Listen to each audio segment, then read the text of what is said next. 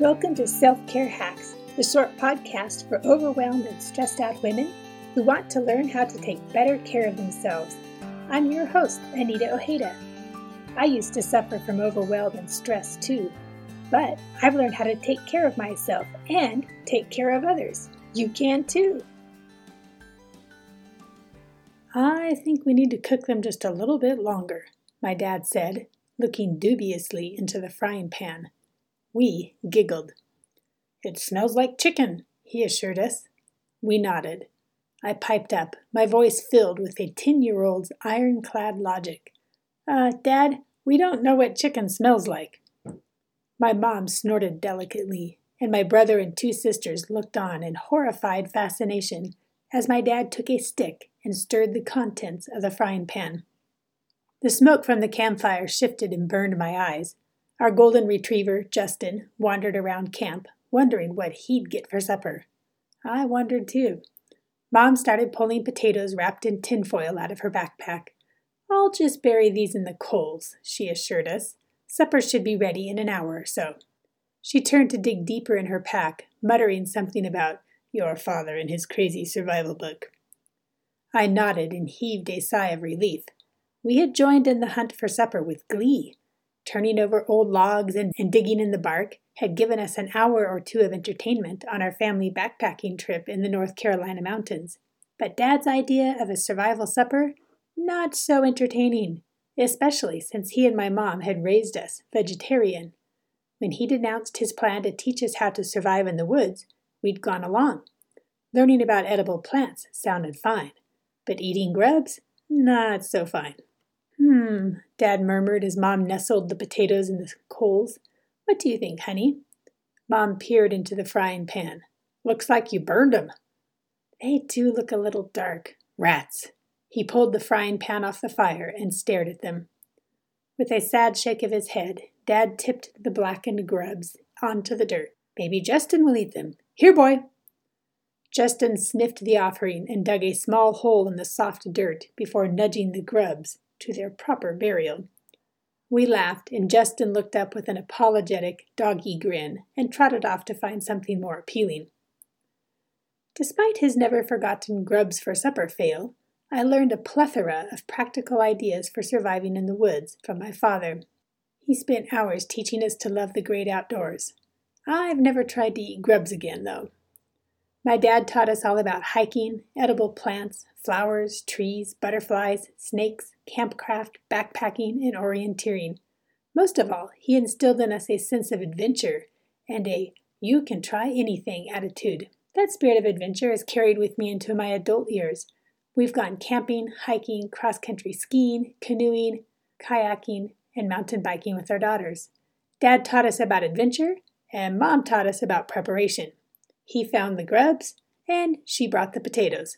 When you feel adventurous, make sure you adventure prepared, though. Even a short day hike can turn into a disaster if you forget the essentials. I've learned the importance of carrying a few items with me on our adventures. Running out of food and water three fourths of the way to my destination doesn't turn out pretty. I don't function well without those two things. If you've ever hit the wall, you know what I mean. If you haven't hit the wall, let me explain. Your body will have a physical reaction to not having enough fuel. For me, it looked like sitting in a ditch with my mountain bike flopped on the ground next to me. Standing up shot my heart rate above 180, and so I sat in the ditch, not caring much what happened next. Pedro had to rescue me.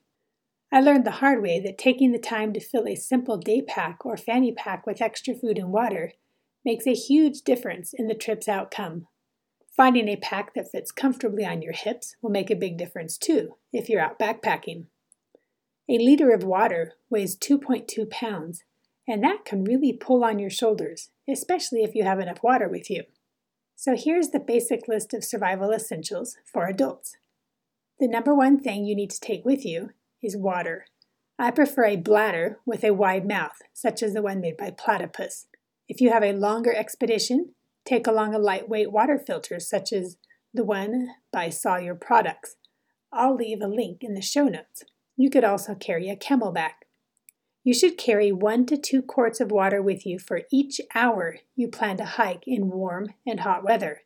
According to the National Park Service, hikers lose between one and two quarts of water each hour as they hike during hot weather. If you're hiking with young children, plan your trip and your water accordingly. They may not be able to carry the amount of water they'll need. Make sure you encourage them to drink often. Back in the olden days, we used to drink from streams. Now people are more aware of giardia and other dangerous things that you can get from streams. But I've still had a drink from a stream in a pinch. I try to make sure that I find water that is in a waterfall or falling over rocks because that seems to help filter out the, the bad things. I don't drink water that's in a pool or moving slowly. Hack number two the second most important thing you need to take with you is food, lots of it. Bring a variety of salty and sweet snacks, even for short hikes with your kids. Hangry kids whine and complain. Keep your kids well fed on the hike, and they'll have more fun. You will too. If you're hiking in hot weather, you can read a post in the show notes for more information. Hack number three bring a basic first aid kit. Mine includes alcohol wipes, band aids, and elastic compression bandages, super glue, compression pads, sanitary pads work well, and wet wipes. You can take care of most accidents on the trail with these items. When my husband shattered his collarbone on a mountain bike ride, I used the compression bandages and the sling I happened to have in my pack to tape his arm to his body and stabilize it until we could get to the ER. The ER staff was impressed with my wrap job. Hack number four bring some simple tools. Bring along a knife or a multifunction tool, as well as waterproof matches or a lighter. Make sure you and your kids know how to start a fire, as well as how to safely build a campfire or signal fire. Other essential tools include a whistle and or a small mirror for signaling for help, a flashlight with spare batteries, zip ties, and an emergency blanket. Now here's a list of survival essentials your kids should carry. And you should make sure you educate them on what to do if they get separated from the group. Everyone's knee jerk reaction is to try to find the rest of the group once they realize that they are lost. But the best thing that you can do if you get separated from your group is to sit down and wait.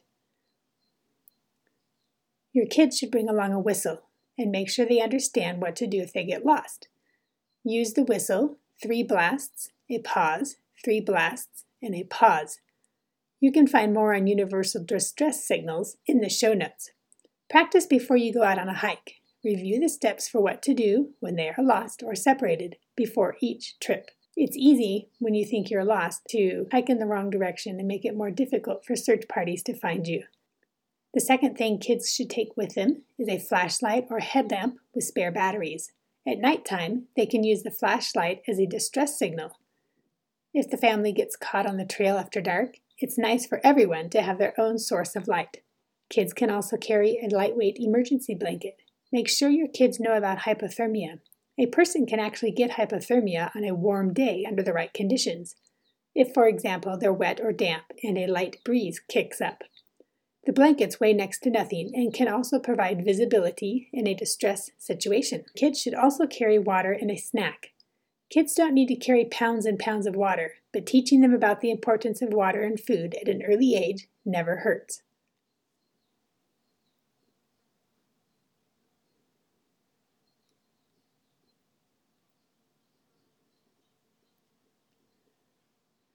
Another tip for hiking with kids is this. Make sure your kids know exactly how far they're going and how long it will take.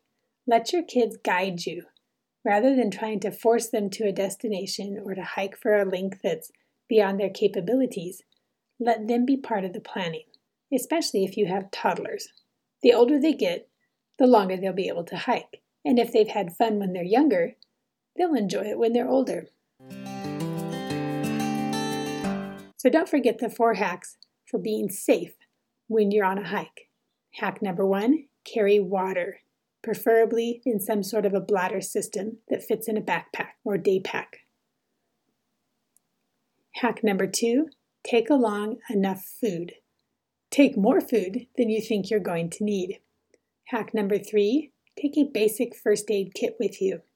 And hack number four take along some simple survival tools, such as a flashlight, a multifunction tool, and zip ties, an emergency blanket, and some spare batteries. Come back next week when I talk about two important hacks to help you on your journey to better health.